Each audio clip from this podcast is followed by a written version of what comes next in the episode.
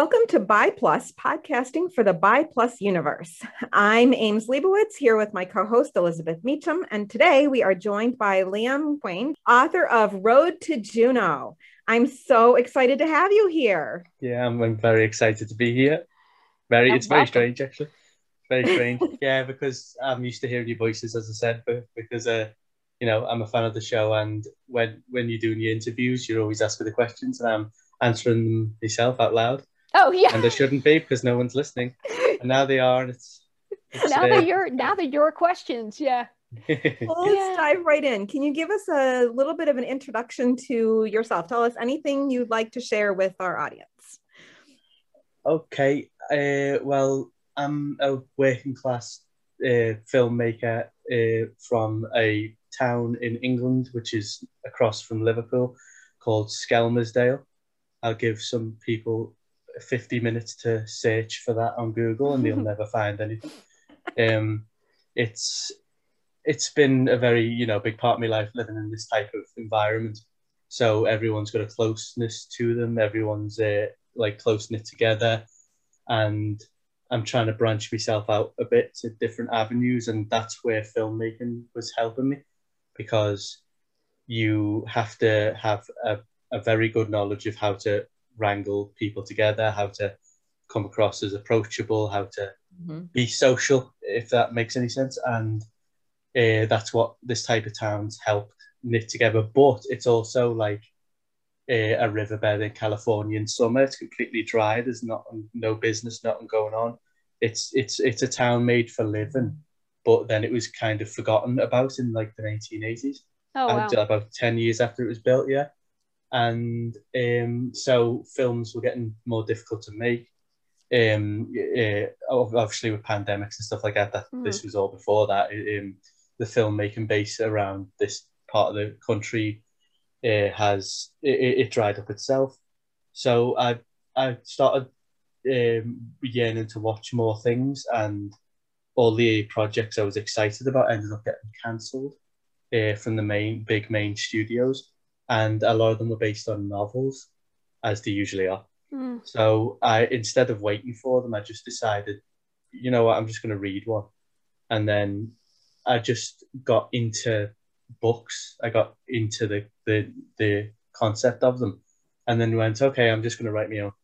It's it's just I'm I'm just one of those type of people who I like to do things in order to be excited about them. If you know what I mean. Yeah, yeah. So yeah. I decided to try my hand at being an author, which, you know, how that is gone is up to everyone else.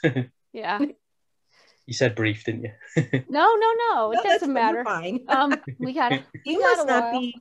You must not be too far from our publisher then. Um, no, I'm. I'm not actually, and that was that was where uh, that's where all the luck came about because I got I got the place through nepotism. I, uh, my uh, mum or mom uh, works uh, for the National Health Service we have, um, the NHS, mm. and so does the pub a member of the publisher's family, and they got to talking, and it was just one of those things where, uh, what does your your parents do? Well, they do this books. Oh my God, my son does a book, and it was one of those situations here. So awesome. I'm immensely lucky that I, I managed to like fall into you know, That's getting amazing. the So, so you you're currently in the UK though? I for some yes. reason I thought you were in New York. Oh, you'd think, couldn't you, by how much the but I I adore I adore New York so much that I wanted to destroy it in in the novel. That was uh, that was uh, because I'm I'm very I'm very unsure about it just because I'm new to the book world. Uh, I know what I like and I know what I don't like, and uh, I didn't want to be the thing I didn't like. So mm-hmm. I, am not I'm not fond of of uh, and this is just my preference. Uh, everyone has their own. I'm not really fond of own stories that much. I, I don't know why. It's because I, I feel I, in order for me to get into a story, I need to like have trust of the person telling it. And if they're telling a fictional story based on their own lives, based on their own words, I can't really get into them because I usually think there's, you know, stretched truths, and I know it's fiction, but I don't know. I, I just can't settle. So to do the first one, I, I set it in a different country. I set it with different people, different. I try to make it as different from myself as possible. Oh, uh, wow. The only similarity we have is that I can fly, just like the main character can. That's it. That's all the similarity we have. That's a handy thing to do. Be able yeah. to do. yeah. so, can you give us a brief description of the book? Uh, yeah. Um. In in a word, it's it's about rebirth as a concept. So uh, I will genuinely just read this out because I will. I'm not going to do this off the top of my head. Uh, it's uh, set in a post World War Three New York City, uh, and the buildings are being rebuilt, and lives are try, people are trying to put their lives back together, mm-hmm. uh, and the circumstances of what caused the war aren't mysterious to the general public, but they are because it's uh, secrets that have been held back from them. Mm-hmm. Uh, it's uh, the story follows a character. Uh, his his name is Daniel Hardacre, and he's a wannabe stage actor. Uh, and he's kind of he lives in he used to live in Jersey City, so he, he was always like just away a step away from Broadway, but it may as well be a billion miles uh, yeah. away because um, of how you know luxurious and extravagant the, the city is now, or at the time before the war, and he finds himself one day in the grip of a nightmare that mm-hmm. brings him back to the war. But the weird part is he didn't actually fight in it. He was a draft dodger. He was privileged. He was lucky to not have to go through that. So the nightmare jars him into this strange state of of needing answers. So he goes to his estranged father to get them, uh, and they were estranged because uh, when they were, you know, in the past before the war, the uh, mother of the family went missing, oh, wow. and uh, so he's always had a need for answers in his life. But the dream sparked uh, his um, his his need for a for a, a bigger answer than just you know what happened to his mother, what happened to the world. And it turns out the reason why he's questioning his life and his humanity is because he's not human, and neither eh, eh, is any member of his family. And the book is about exploring their lives as what they would like to be referred to as gods. Oh, interesting. And how they interacted with the human race. Oh, wow. So I, I I have to admit here that I have not actually finished the book, but I did start reading it. Um, so and normally I, I do love my day job, but uh, to this week I was feeling like, hey, my day job is interrupting my reading time. Yeah, your your prose is phenomenal. Like I'm seeing, yeah, yes, uh, oh, thank yes. you, thank you. so, um, like I'm seeing elements of and I haven't gotten too deep into the story, but it's definitely your own thing. But I can see some elements of just in terms of the style, a little bit of Ray Bradbury in there, a little bit of Kurt Vonnegut, a little bit of Asimov. I mean, there's really some different um, some different things that feel like they may have had some influence. Um, am I pegging that right? Are you um, an That's avid reader? That's Insanely high praise. yeah, That's insanely I mean, high praise honestly, your writing is absolutely gorgeous. Like I'm reading it and going, well, dang, I wish I could write like that. no, no, yeah, I, I, I, beautiful. I really, I think you're just mistaken. though. thank you very much. Thank you. But this isn't um, this isn't your first book, though, right? Yeah, uh, it is. Yeah, this it is, is. It is. It's my yeah. first novel. Yeah. Uh, uh, yeah, this is okay. my this is my first novel, and wow, I've never attempted to write a novel before this one. Uh, but again, thank you. Uh, wow, that's incredible thank you very much. Um, I, am not sure where to go from that now. Just yeah, you're right. I'm great. No, there you no, uh, no. Um, the, the uh, yeah, definitely don't sell yourself short. It's yeah. I, am an absolute expert at beating around the bush. That's that's me. Um, so uh, I've um, I've I've not read many books to be honest. Like I, I put it in my website because I thought it sounds funny on the surface because in in my autobiographical like little piece, but at the end it says like, you know, is a filmmaker from this, and uh, he got into novels one day, and after reading six of them, he decided to write his own, and that's true. That's uh, and and that's just me. I'm I'm one of those strange people who, who I think it's because I'm meticulous in the way I do things. I like to critique and I've been the the novel was critiqued as it was going along, so the politics was being measured, the code was being anticipated, at, at least to the best of the ability. Yeah. So maybe that has something to do with it. That may, maybe it's because I was rereading it like four times when I was writing it, and, and maybe it's got something to do with that, but I'm not sure. Yeah, I think it's just luck, really, because you know, uh, I'm, I'm just me. You know, I kind of do like that too. Sometimes when I I pick up a new thing, I go whole hog into it. Yeah, mm-hmm. yeah. that's that's well, the, exactly knitting. I started knitting, and I end up with spinning wheels all around me. I'm like, what am I? what am I doing here? But, you know, and I got into it, and then I exhaust it, and then I'm on to the next thing. I think it's just my adventurous spirit. definitely, definitely. So, one of the things that I really don't like is when people overly describe things. Like, I don't want to go into a room and have them in detail describing to me the drapery and like every little picky detail of something. I want to be able to use my imagination a little. And what I like about your prose is that you use these this phrasing that alludes to um, what visuals we might be experiencing um, but you also um, give us these um, it's enough detail to draw us in and give us the impression of what's going on but not so much that we're like wrapped up or lost in the details that that's not the important part. It's it's what those details reference. So like just the way that you phrase things about um, your main character going into the office um, I could just about picture what that office would look like, but I didn't feel bogged down in you're not describing every last desk and cube in the place. Mm, yeah. But I understood what type of environment it would be, but it's not, it's more than that. It's like the specific phrasing and um, just some. I don't think metaphorical language is exactly the right word, but it's um, and it's definitely not purple prose.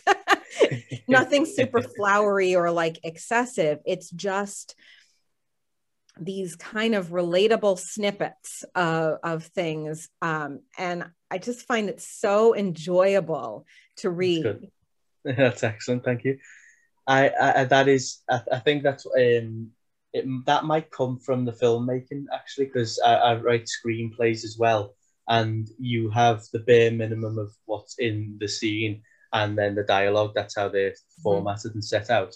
So it was a com. It was my way of trying to combine those elements together, but give it a frame that's steadier. And I think the thing that helped me do it was the characters being able to break the fourth wall mm-hmm. a little bit, like um, yeah, where I could use me brackets and I could set it out and I could uh, have have them interrupt themselves while talking to to explain themselves to the audience or the the reader. Uh, wow. So there's like the scene where he describes his friend Sam at the beginning, where he says he's lazy and he's uh, um, he's irresponsible, and I, and then in brackets I can say that because he's my friend, not yours. So there's a little bit of it grounds itself that way. There's a little yes. it's got a collective. I loved that. I loved that. And I liked um oh just so I, I don't want to give spoilers about um yeah it's very tricky yeah yeah oh yes yeah, yeah. but I found myself a little surprised yeah. by that going oh that's unexpected that was uh, I'm glad you said that. that. I'm glad you said that because that was the point a little bit the point that was um I, I did enjoy incorporating that character because it, it it adds a lot of levity to it but it also helps it, it also helps explain the relationships between the characters origins show uh, how they are as as as they say gods um, and it helps show the relationship between humans and the intelligence that animals have that humans cannot really pick up on. Obviously, the animal in there is uh, probably a little bit more intelligent than actual ones that can use the toilet and stuff and flush it, and it's a hamster. But uh, and I'll just say what it is. I may as well. Um, uh, but it's just a. It was. I don't know. It was just. I like cartoony imagery. I like cartoonish uh, stories. It, it's the. It all links back to that Tom and Jerry thing where like the animals have a mind of their own and they just work with the characters, not for them. If you know what I mean. Yeah. And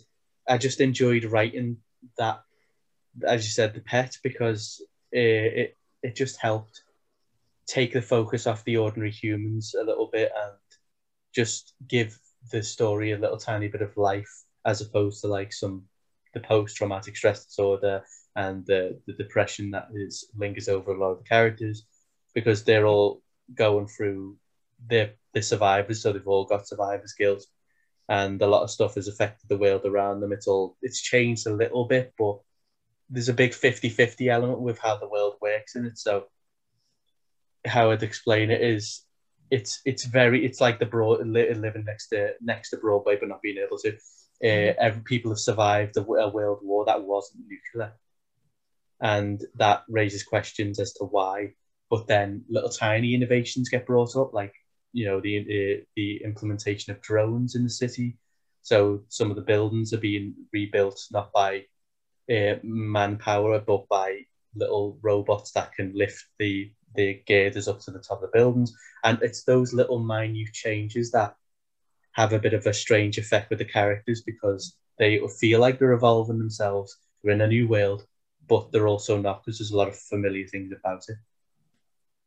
Yeah, I I think so. I I love that little, and I do too. I like that little bit of the little bit of humor and the the little bit of cartoony elements and so yeah i actually think it does come out a little bit that you have experience with filmmaking because um, there's definitely some elements um, in in the writing of that. But what i like too is that the characters right off the bat and i think this is also probably part and parcel of being a filmmaker is that you have to like you have a, an instant to show three dimensions on a character that comes on screen.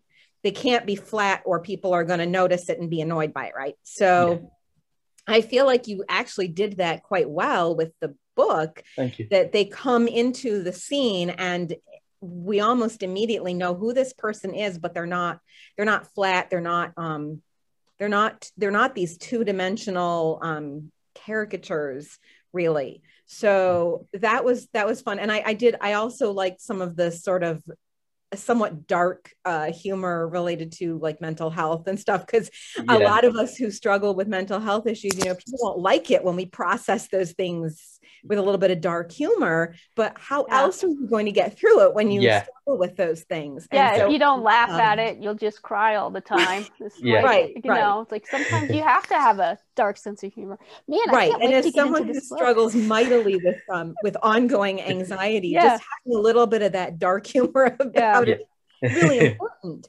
um but I, I think sometimes you know to the outside world that can look like how dare you but yeah. What's wrong with you? Yeah. Cancel. Yeah. that I am. Um, I I uh, I I, th- I think that's going to be a little alleviated now that um, uh, Orange Badman's at the White House. That that uh, type oh, of yeah. The, yeah. You the, have um, no idea. yeah, you have no idea. right. Right. Oh yeah. Well, absolutely. Well, um, my country still has ours, and yeah, yeah, you do. For Ten years. Yeah. What is it uh, with those guys in bad hair, by the way? What's with the hair? Have you noticed um, they both had that hair? alleged inbreeding. Yeah. Uh, yeah. um, but the there's a yeah, um I do think there's a, a, a big shell that going it, it, it was supposed to be reflective of how it was supposed to be um kind of an allegory for the times. I, I needed answers. That's that's the best way to explain it. I the reason why I actually wrote the book was because I was seeing right wing governments rise all around the world against logic. It was against it was uh, the, the way they were rising. It was against common sense. It it, it was non it was absolutely nonsensical how these people who do not deserve places of power, who were born into places of power regardless, who are cruel, unusual, merciless and cartoonish mm-hmm. get rewarded for their bad behavior and that's what i was trying to assess for myself really it was it yeah. was just so i could get my head around why uh, uh, humans keep doing this and I'd, i've realized while writing the book that it, it's because of gaslighting we've we uh, the human race has gaslit itself into yeah. believing that everything that bad that happens in life is life's fault So they say life Yeah. sucks and life life is cruel. Yeah. Life is not life isn't life's completely impartial. People are cruel and then they're rewarded for it. That's Yeah. that's how the system's been built. Uh, and uh, I'm, I'm I don't even know where I where I sit in the system because there's a tiny part of me who's a little bit anarchistic, but there's also a tiny part of me who's a bit of a sellout, and there's also a small part of me who wants to join along with the, you know, socialized bits, but I can't call myself a socialist Yeah. because I think I probably am, but I, I genuinely believe that we need a new phrase, we need a new way of describing Mhm. Yeah. people who just want progress, who just want who just want people to be happy, who don't want people to be stuck in situations that aren't their fault when the world and people have the resources to fix it. Because what else are they going to do? They're not going to be able to bring it with them when they go. They're like, like you know, we're not going to be buried with money. Nobody's going to like the Egyptians stopped doing that a while ago Yeah. for good reason. Um, so it, it, that's what I wanted to do with this book. I, I wanted to make a kind of a trans historical pastiche of um, the way the way society was reacting to itself, and uh, so part of me thinks it's it's this is actually the beginning of evol- uh, an evolution for humanity, but but a really small one. So we're not going to get gills or nothing like that. We're not going to be able to swim in the water and breathe, although we might need to eventually. that kind of answers our next question about what inspired this particular story. Um, but is there more that you wanted to say about that, like how you ended up with this specific story to tell, or Um, yeah, yeah, I, I, I- I can say more because well, the story for its short, its short length, it's about three hundred and thirty pages, but it's massive in scope and scale. That's It's not short and late. That's like 300 pages.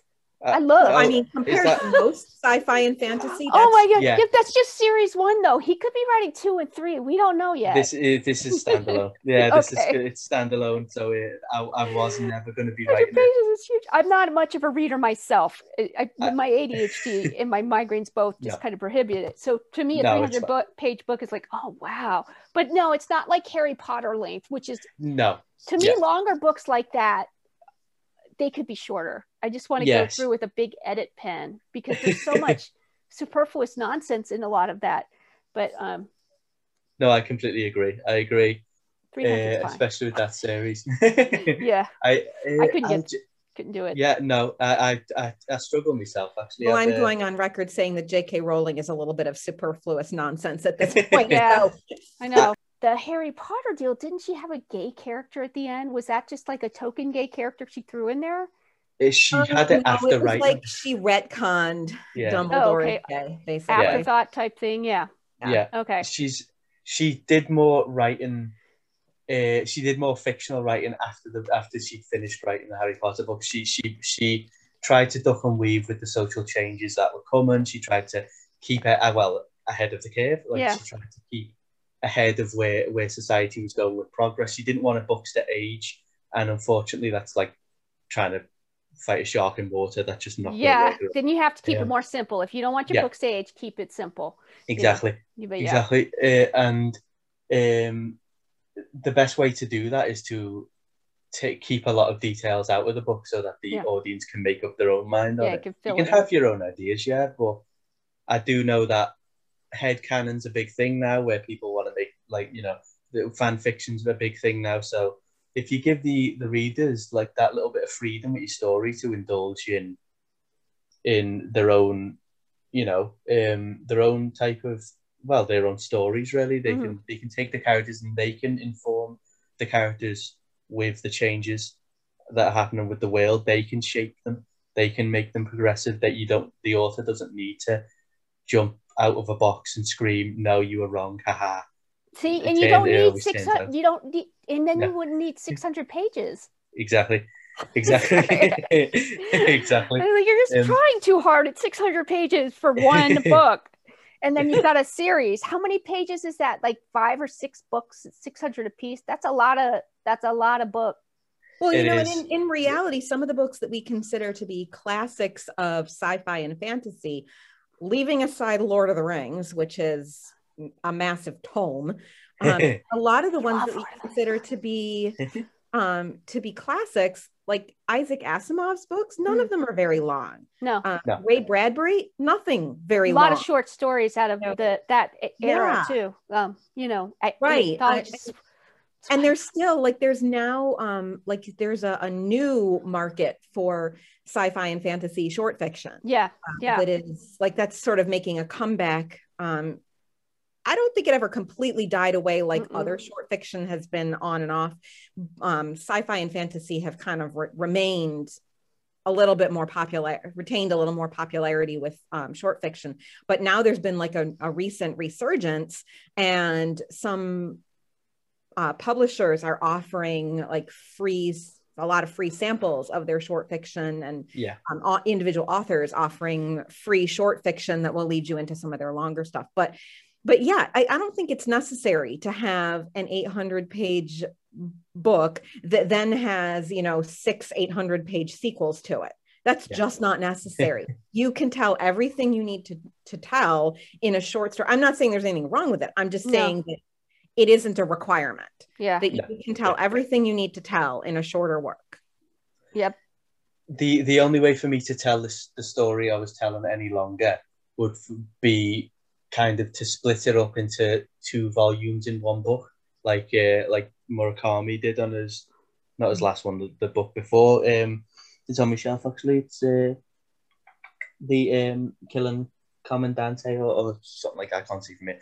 Um, but uh, it's it, that uh, the story is it's self-contained. It's it is a standalone story. It- It's not part of a series because I know uh, uh, how much of a a thing it is. Uh, Well, this was learned from films as well. I've seen, I've went to watch films in in the the movie theater and watch part one and then never see part two because Yeah. part one didn't make enough money, part one didn't get enough traction, and or they just gave up entirely. The Last. Airbender. Yeah. Oh my god. Yes, yeah, exactly, exactly, exactly. Um, the last Airbender should have ideally been two and a half hours. It should have been uh, the equivalent of a, a big Marvel blockbuster. Yeah. But for some reason, they thought, let's just tell the the hero's journey story in one forty or something like that. Mhm. And that's not what people are going for. People are going to see the the the works brought to a different medium. They're not going to Yeah. see it cut down into into being cheaper and Yeah. a lesser version of, of what they've already seen. Yeah. It's one of those adaptations which kind of didn't need to be though. It's it's it's the cartoon already is out there. Oh my god! And it was such beautiful work. The artistry, the Yeah. Yeah, the yeah. drawing in the cartoon itself was like absolutely. Yeah. wow, phenomenal. Especially that I- last I- episode. I didn't even fit. I didn't Oh. even finish the cartoon. No, no. Oh my god, you got to see it. The last episode is just so phenomenal with the artwork and everything. You got to watch it. Okay. Anyway, Oh, I will. I will. I didn't get into the next uh, series as much, but Korra is bisexual. Yes. Yeah, you- that was. I'm glad they actually did that instead of telling people they did it when they didn't. Yeah. Like, uh, like a new film that's out, which is, uh, you know, it's had a lot of news surrounding it. It's, it's, it's the, I think it's it's called Raya, uh, and the Oh. Last Dragon. Uh, people are saying that's a story, an LGBTQ story, but I, I, I waited to see the bits that were in there, and it, it wasn't. It was beat around the bush. Let's not tell everybody that it is actually. Let's get them to make up their minds. As I said, Oh, it's for a like- Kind of like Frozen. It's kind Yeah, of can be the- read that way if you want to read it fri- that way. Too frightened of saying what it is, Yeah. so they'll hint and then hope that people who'll get offended won't. So Yeah. that's how they. And and I don't really want to do the work for them. Anybody like that. I, I want them to write it properly, like write the work, write what you mean, or just don't expect me to give you extra praise for being inclusive when you actually weren't. If you know what Yeah, I mean. yeah, Um, I know that's what I just kind of said works in books a little bit, giving the audience freedom to make up their own head headcanon stories. But on, but that's everyone's personal choice. Yeah. So when you announce that this was actually what we meant to do, that's Yeah. that's, That's the selfish cool. part where you where you try and snatch it. Yeah. that leads us to our next question. So, how do bisex how does bisexuality, bi, bi characters, queer characters feature in this book? It's very it's very interesting uh, to a question that actually because I came out halfway through writing it. Congratulations. Oh, thank you, thank you. This is You're actually welcome. my first major public as myself, this is kind of is another coming out because no one knows, no one knows the people who know I am bisexual don't know me. Oh, Kind okay. of, they don't know what I Yeah. look like. They don't because it's all on Yeah. Twitter and I don't have. A Yes, right. of the Yeah, thing. yeah. It's Right. Baby Uh, steps. but Yeah. there's no Facebook, no nothing, like no close family members of friends. Like only my immediate family know. My Oh, cool. friends don't know. I have not told anybody just because I kind of wanted to wait a little bit because I don't know. The lockdown and the pandemic, and Yeah. it- it's not been the time for me to, you know, assess that part of myself. Well, it's Well- it's processing time. Yeah, You have to yeah. have time to process it yourself. That's what I call it. it you know. Yep. Uh, so, uh, because I introduced a a lot of the characters, there are LGBTQ characters in the story. There, there are about two or three of them are actually exposed as to what part of the, the group they are. Okay. Uh, but I'm not really comfortable with saying other characters just in case due to the uh, it's mainly I let I want to let Coden decide because book coding itself and how people read they are they I don't want to like hold up members of you know here's this part of the group and this is their fate in the book and here's this part and this they survive and it's all happy. So I don't really want to do like act like they're a symbol of that that group part of the group if you know what I mean. Like a, a letter. I don't want to hold it as in like you know they're they're the uh, personification of that entire group. Yeah. whoops they just died. Like you know what I mean because Yeah. I don't I don't agree with that I think it's that's just mercilessly strange um to Right. write yeah so So this Um, kind of goes to like what you were talking about. Either do it in Yes. canon, Yeah. exactly or yeah leave it to people's imagination and don't just say, "Oh yeah, that's what I meant." yeah yeah exactly um I, uh, the one of the, the character that is uh, the, the homosexuality is uh, disclosed in the dialogue uh, is a character called Alvarez, and he's uh, one of the uh, one of the sold. Uh, it just depends on where you are in the dream. They go back to the war, like it's that type of thing where there's another dream and there's another more seasons of war, and there's soldiers there, and uh, the character gets in with a tight knit group of uh, of um, recruits who are uh, on an urgent mission in World War Three to uh, obtain a piece of equipment uh, that the enemy have been using, and uh, it's a lot of colourful characters, um, and the a couple of the uh, the characters in there have specific sexual orientations, and I, I like I, one of my favourite things about writing a book actually was uh, getting able to explore how to get those details across without pulling stopping the the story and saying hi audience you're never going to Yeah. believe this. Guess what i've done? Yes. Yeah. yeah exactly Uh, exactly. Because- it, because it's a lot of sexuality is a big deal for a lot Yeah. of people and if you're going to write a story about sexuality it either has to take up all of the book or at least half of it Yeah. and as i said I, I, I was halfway through writing i was about 160 pages through uh, so that was a big chunk already gone to different type of story and my next book will explore uh, sexuality in a large way because the two main characters are a couple and they are both male and it's I didn't choose to do bisexuality for the reasons stated before where it's a bit too close to me so I'd rather try and keep it away okay. and choose a different thing and I chose to Yeah. do two gay men because especially in like western media uh, there's um there's a preference for for to, to to have gay women on screen is more preferential than to have gay men, but only because the people making the decisions are more comfortable with that than Well, the be- audience are. Yeah, people making the decisions are really into watching two women. yeah. Well, that's that's you know, what I wanted sex. to say. It's a sex thing. It's a That's what I wanted to say, but I didn't want to just like belittle like that is no. There's because that's our, that's our problem with female representation with bi Yes. bi characters is that you know traditionally it's a fetish for Yes. straight straight men. And, mm-hmm. Yeah, and yeah, you know and the that's- yeah. fetishize fetishize fetish say that word for me Amy. Fetishized. Fetishized. I can spell things that I can't pronounce all the time. anyway, yeah. Yeah. but yeah, so that was that was why I made my decisions about what type of characters were going to be explored and what weren't.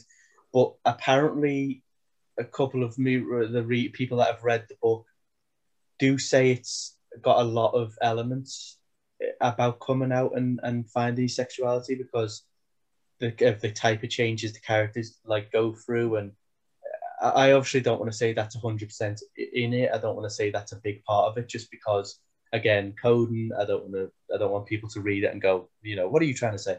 Mhm. Um, so I'm just going to say like that uh, it wouldn't read that way without somebody being bisexual writing it, if you know what I mean.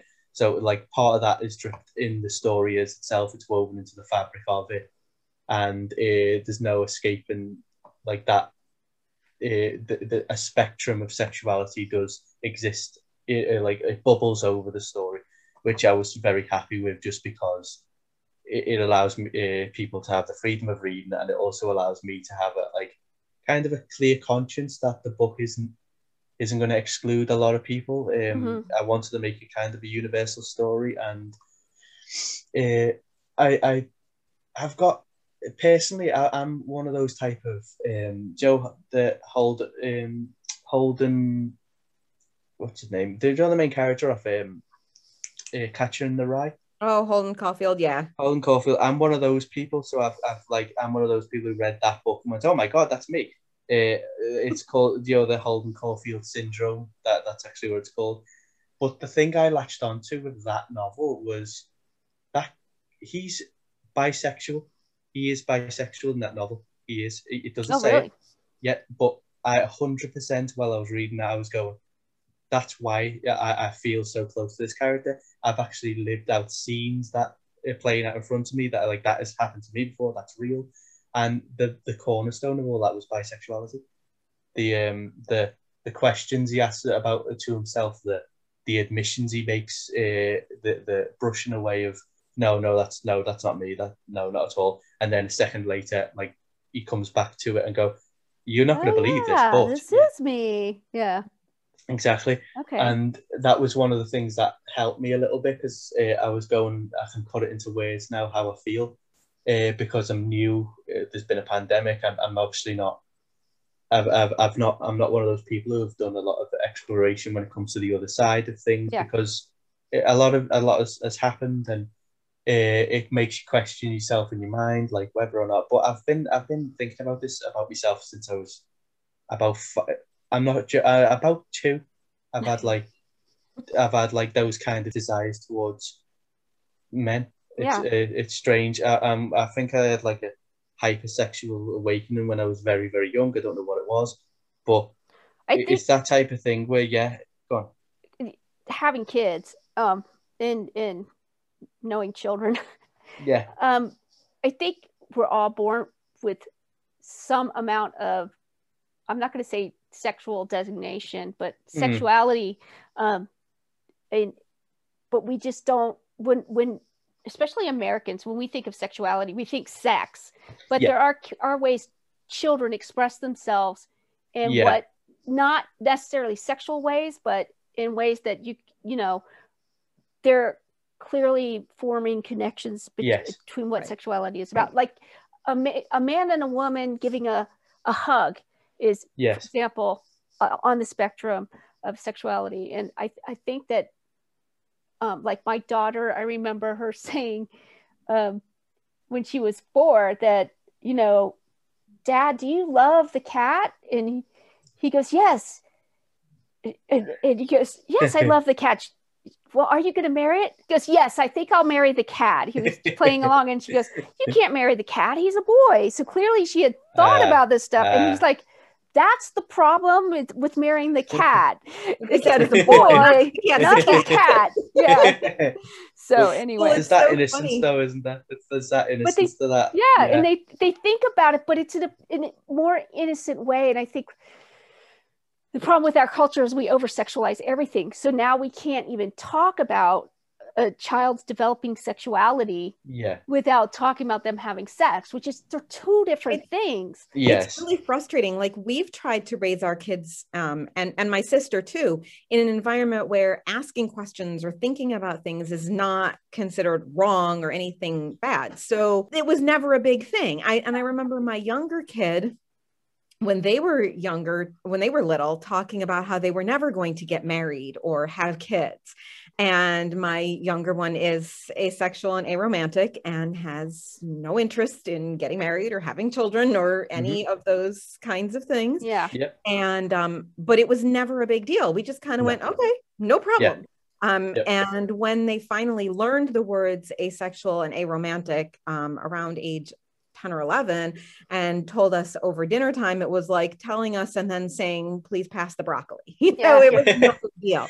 yeah Um, and that's that's that's really good like to hear because that's that's kind of what it's like um, when you when you greeted with a a lack of surprise that's a good thing like because there's it's just when you just have an answer it- life is just one big puzzle isn't it that you It solve is. you try and solve until you, you can't solve it no longer Well, yeah. And then if you get too excited, they won't tell you anything.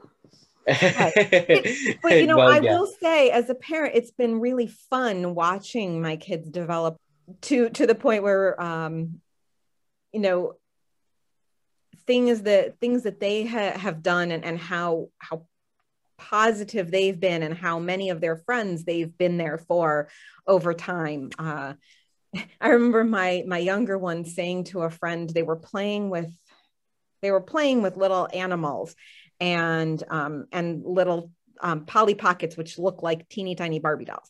Yeah. And they had decided the pets were going to get married to each other. And then the friend said, Well, who are the who are the dolls going to get married to? And my daughter said, I know they can marry each other. And the, the friend goes, Well, they can't marry each other because they're both girls. And my kid, my my five at the time, my kid was five, and just looked at their friend put their hands on their hips and said, Yes, they can. It's the law. Because the law where we live had just changed to allow. Uh, That's hilarious. marriage. that's Yeah. excellent I've been keeping Find my favorite story about my kid, by the way. yeah, well, it's it's a great story, and that's that's exactly what what's going on. That's like where like some of my where my hope comes from is the the knowledge that biologically that the newer generations are going to be more equipped to deal with life than everyone be- comes before them because Yeah.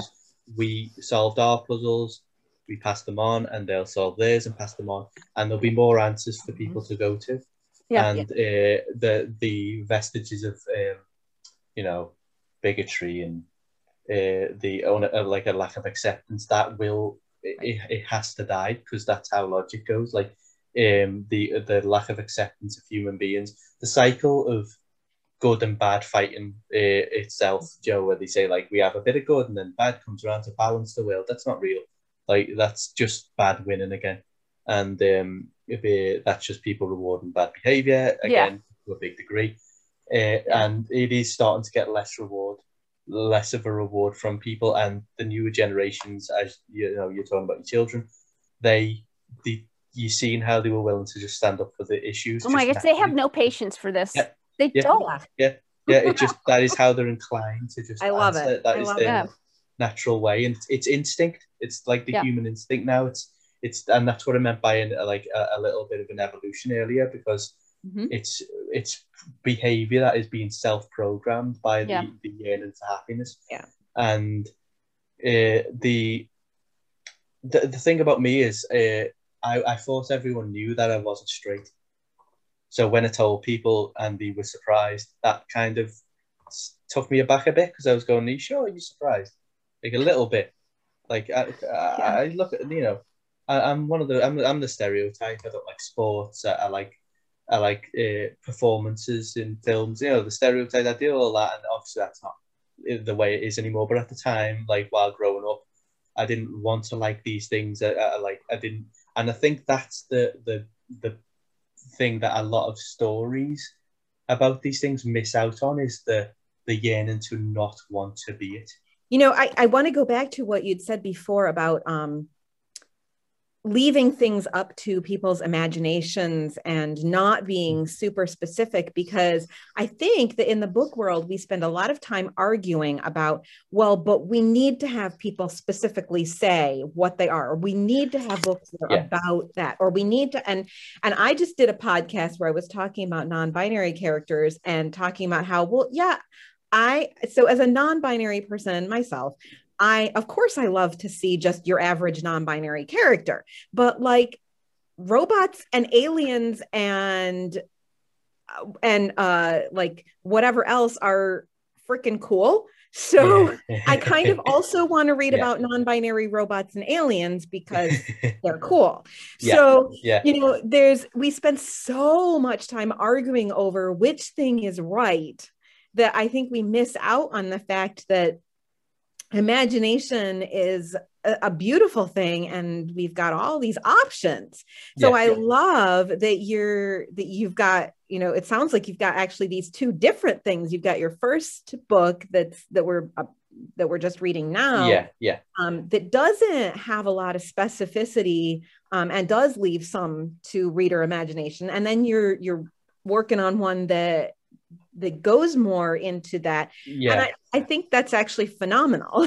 Thank you. Know, you. Thanks. We don't have to argue about it. We can have all of the above. Yes. Yeah. and, and that was what I wanted to do. I wanted me with the story. To, I want to tell stories that uh, people can engage with. And I know people can't engage with every story. I just, but I want to tell different ones. So uh, it's not that, as I said, it's not that sexuality isn't in the first book. It just wasn't a factor of why I wrote it. Uh, it was mainly written to like break down problems that were going on in the world, as I said before. Right.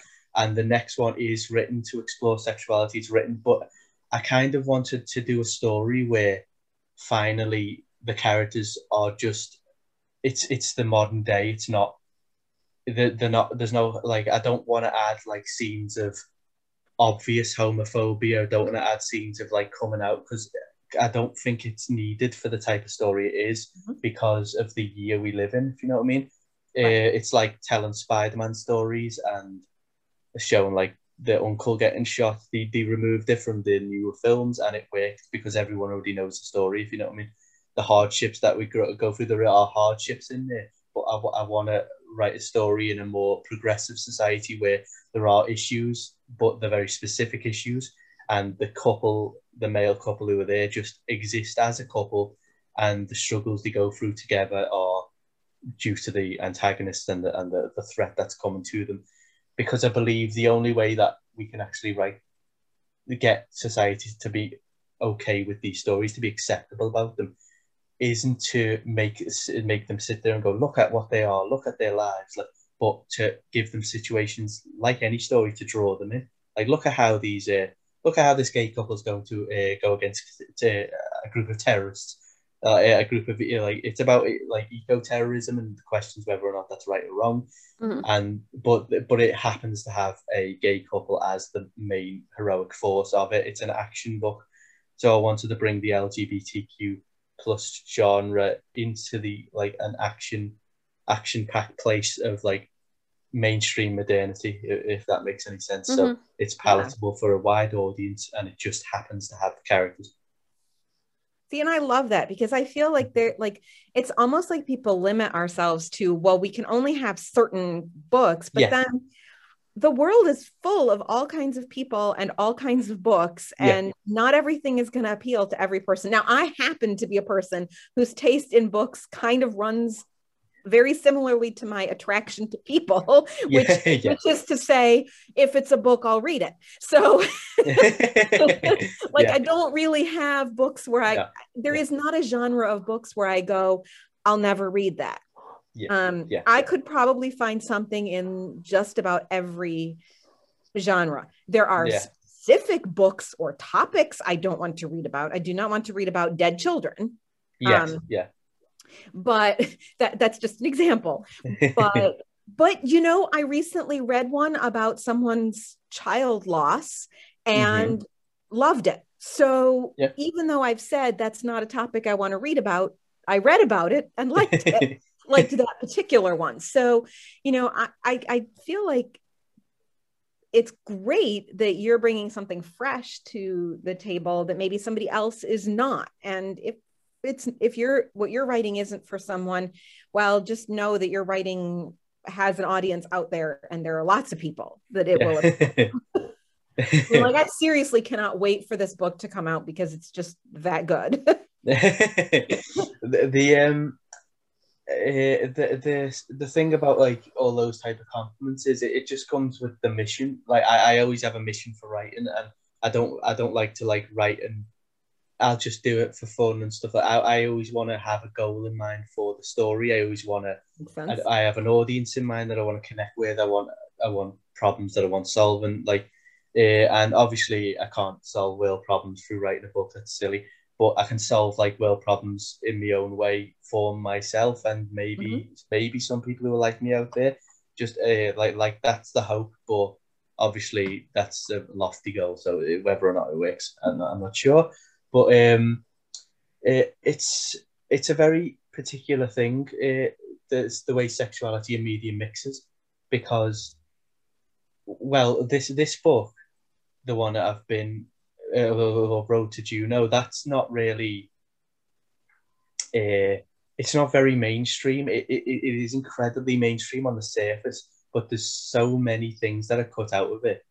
Mm. Uh, sorry, that haven't been cut out of it. Sorry, that usually would cut out of it. And uh, the the the the way sexuality is handled in it is one of those things that would have been changed if I didn't go to an indie publisher. If I went to a traditional publisher, like the the loose the loose handle on uh, love and attractions there that would have been changed to explain to the audience more of like this is the story and this is what you have to get. Like this is the characters and this is how they are. Instead of letting them make up their own minds about them it would have been enforced into the story and that's not good to me. I wouldn't like that. It wouldn't be called road to juneau at all. That would never be the title's name whatsoever because it's about world war three and flying people who punch through buildings and go to different planets and and fight silver monster people. Like that's that's like that's what the book's about. And road to a small uh, to a city in Alaska isn't exactly doesn't come to mind when he described that. Uh, but I think the only the only working title that would probably be chosen for it would be God of War, and that's already a giant franchise, so that would have been an instant problem. you know what I mean? Where yeah, I would have been like I had a fight on my hands. But I'm so happy with where where it's gone. I'm so happy with the indie scene. I, I, I love like Debbie as an editor. She is like we have a we share an editor, uh, don't we? And her name's Debbie yeah. McGowan, and she is absolutely incredible at a job to a point where if she was more like recognized on a worldwide basis, if the entire planet knew who this person was, I don't think they'd be that good at the job just because it'd be too broad. There wouldn't be changes made. There wouldn't be good knowledge put into it. It'd just be shotgun at the wall. Here you go. But she refines things. She she looks at the books as like kind of like houses uh, that have been built, and she like makes sure the foundation won't crumble. She lets you keep strange sentences, strange like as you said about the prose earlier. You said like the prose is a very unique one like that probably wouldn't have stayed like how it is. No, I love that yeah. she kept it like that because I yeah. think that it's it is a unique voice um and it's it, it's it's beautiful and I love that about her too because I've had that experience as well. Um yes. although my mostly I've written short fiction um yeah with beaten track but I do have a novel um in in waiting so oh I can't wait to see what Deb does with it but like I've I've noticed that with many different things that that um, we are allowed to keep our own style, and yep. um, the only thing that Deb asks is that it stay consistent within the story. Yes, that's very the yeah. Thing you have to keep that thing. You can't change, you know, certain certain types of elements halfway through, um, or yeah. it will get pointed out to you. but um, I, I, I, I've, I've um, I'm I'm not gonna lie, like the consistency in the book wasn't. I, I, I didn't find that an issue because, and I think I know why. It is um, I I kept I, to write the book. I ended up getting into character, not as an author, but as the characters. So I found like little ways of getting into that space the way I could speak as the characters, where I could write as characters, and, and the things that were being written were of their personality. Uh, and that comes from obviously working with actors and, you know, uh, I'm, I'm the type of director who, uh, who will teach themselves how to cry uh, on a five minute cue rather than force an, an actor to go through something strange. And I've done that, and um, that's one of my like proud achievements where I, have learned like acting skills and tools and uh, just uh, the mechanics of it, just so it, it helps me tell a story to the people I'm working with.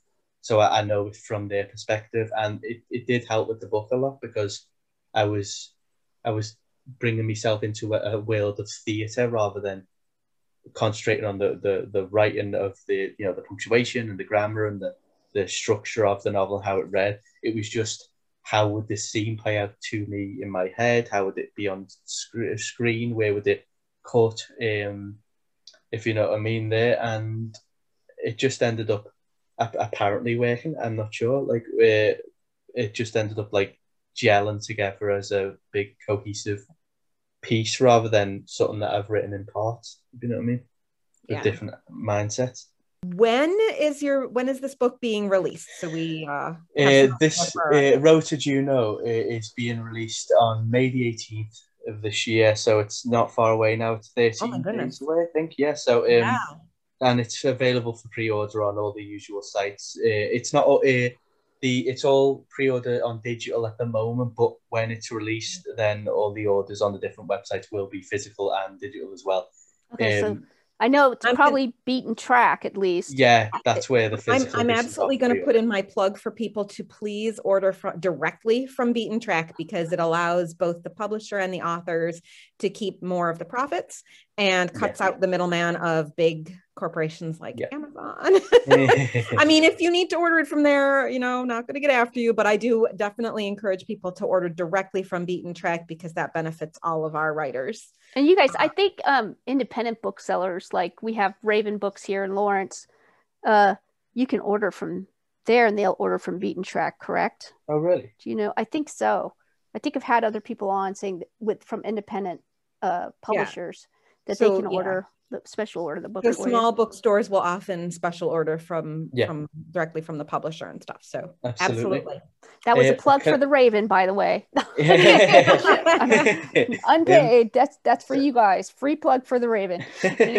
Thank you again so much for having me, and uh, uh, thank you for doing what you do because you really do excellent work and it's a good place for people who are on the bisexual spectrum who are artists to actually come and and to sit down, relax, but also inform each other and just be a part of the universe. So it's lovely.